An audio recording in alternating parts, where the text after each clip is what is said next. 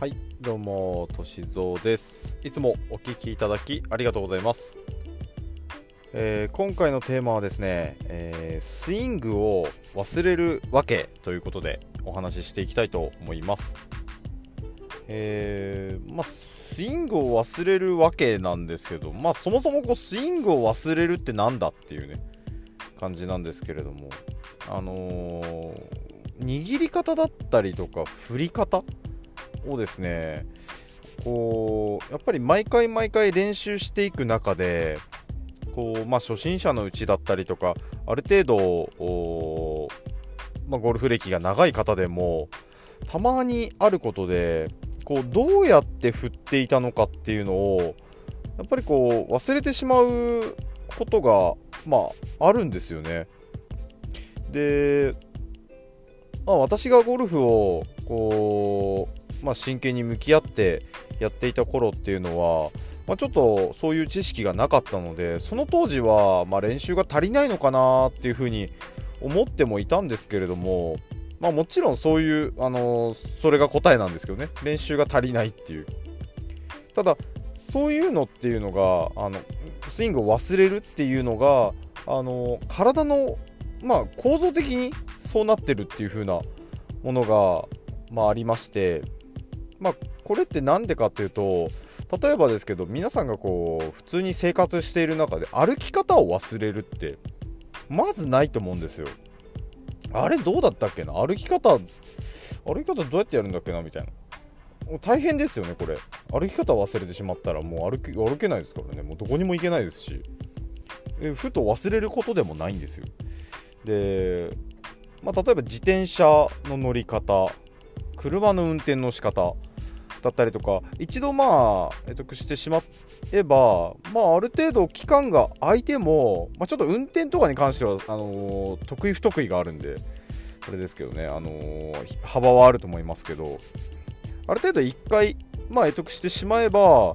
あの期間が空いた時も、まあ、難なくこなせる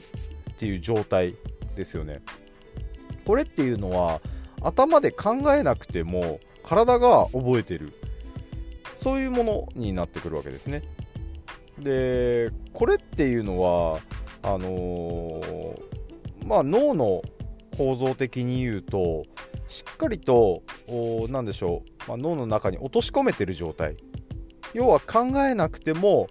勝手にこういう風な感じで動かせばこうなるだろうなっていうのが考えなくても分かる状態。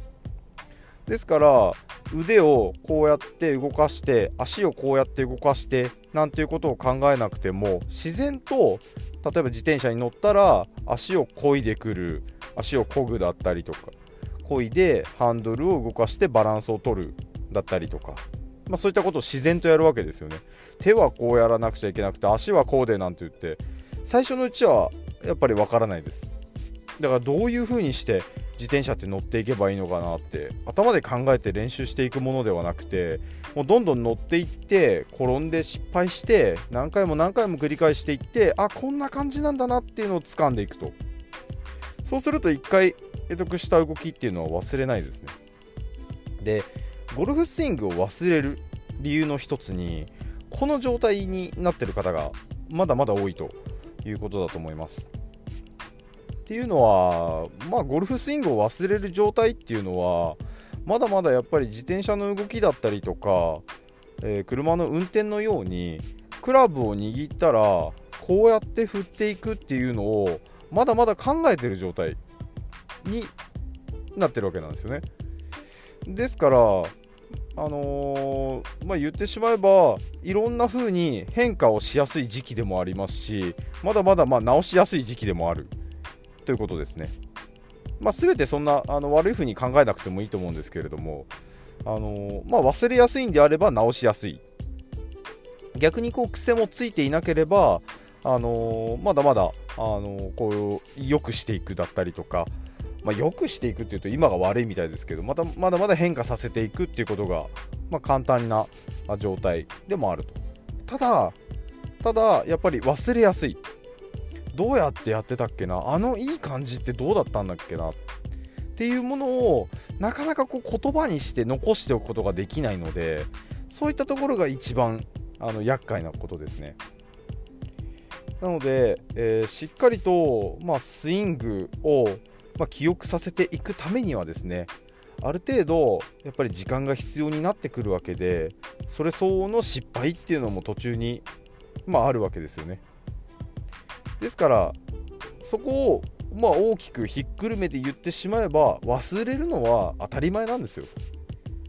なのであれ握り方どうだったっけなあれスイングどうだったっけな。っていうのはもう当たり前な状況と思っていただけるとこれは本当にこう昔の私に聞かせてあげたいぐらいですけどあのすごく楽になると思うんですよね。なんどうだったっけなっていうなんかこう手でつかめない過去をずっと探してるような感じの練習方法をしてた時期がありましてこれっていうのがもうそもそももう無駄なんですよね。もう忘れてしまったものを取り返す。ただその忘れた感覚っていうのは体にしか残ってないのでどうって言われても誰も答えがわからないんですよね。本人もわからない。周りもわからない。逆を言うと周りの人が見てても多分違いなんてものはわからないと思いますね本当に変わってるのはその人の中のほんのちょっとした感覚のところでしかなかったりするわけでそんな微妙なものをあの周りの人が気づくっていうのは正直、まあ、かなりの難しさになってくると思います。まあ、その中には本人の、まあ、癖だったりとかもそういうとこでこうだんだんついてきたりとかするわけで。でそのまあ癖がついてきて。でしっかりとスイングが定着した、まあ、スイングはもうクラブを握ればこうやって振るんだなっていうのがだんだん定着してきたな。その頃にやっとスイングっていうものがまあ完成に完成っていうとあれですけどね。こうだんだん完成形に近づいてくると。そうしてからいろいろま雑誌だったりとか YouTube 動画見たりとかですねこういろんなあの練習方法とかもあると思うのでいろんなことを試していくといいかなと思いますね。最初からやっぱりいろんなものを試していってしまうともう感覚いい感覚ってああ何だったっけなって思い出す練習みたいになってるんですよね。これ思い出す練習してるうちはまだまだスイングっていうのは全然完成してないので自分のスイングを思い出すじゃなくて自分の体に刻み込まれてるスイングで振っていく。それを定着させていく。そういう練習がまずまず必要になってくると思います、まあ、このスイングを忘れるっていうのは結構ゴルフ場に行くと起きることで握り方をあれどうだったっけな。本当に忘れる時があるんですよね。バックスイングを上げてクラブが指のいつも、ね、こう。豆ができてる場所だったりとかにクラブのこう重みを感じるわけじゃないですか感じた時にあれいつもと違うなんでだろうななんかいつもと違って指が痛いなんかクラブの曲がる方向違うのかなもう考え始めたらもうダメですねそっからはもう昔の自分のスイングを思い出すみたいな作業になってきてまあしっかり触れないですからその日の一日のゴルフはまあもうダメだと思ってください。ですからまだまだまだその状態なんだなっていう認識をするっていうこともう最悪ゴルフ場でそういう状態になってしまったらその日の振りやすい振り方で昔の自分を思い出すっていう作業ではなくその日の振った感じをベースに考えてスイングをしていく。っていうことをしないと、まあ、適用できなくなってきますね。スイングに気を取られていってボールがコントロールできるかって言ったらまず無理だと思いますね。自分が思ったところに思った高さで思った球の速度で思ったスイングの幅で振った時に思った球が出た。これでようやくナイスショットしたな。ただそこからはもうあとは運任せですけどね。風が吹いてきた。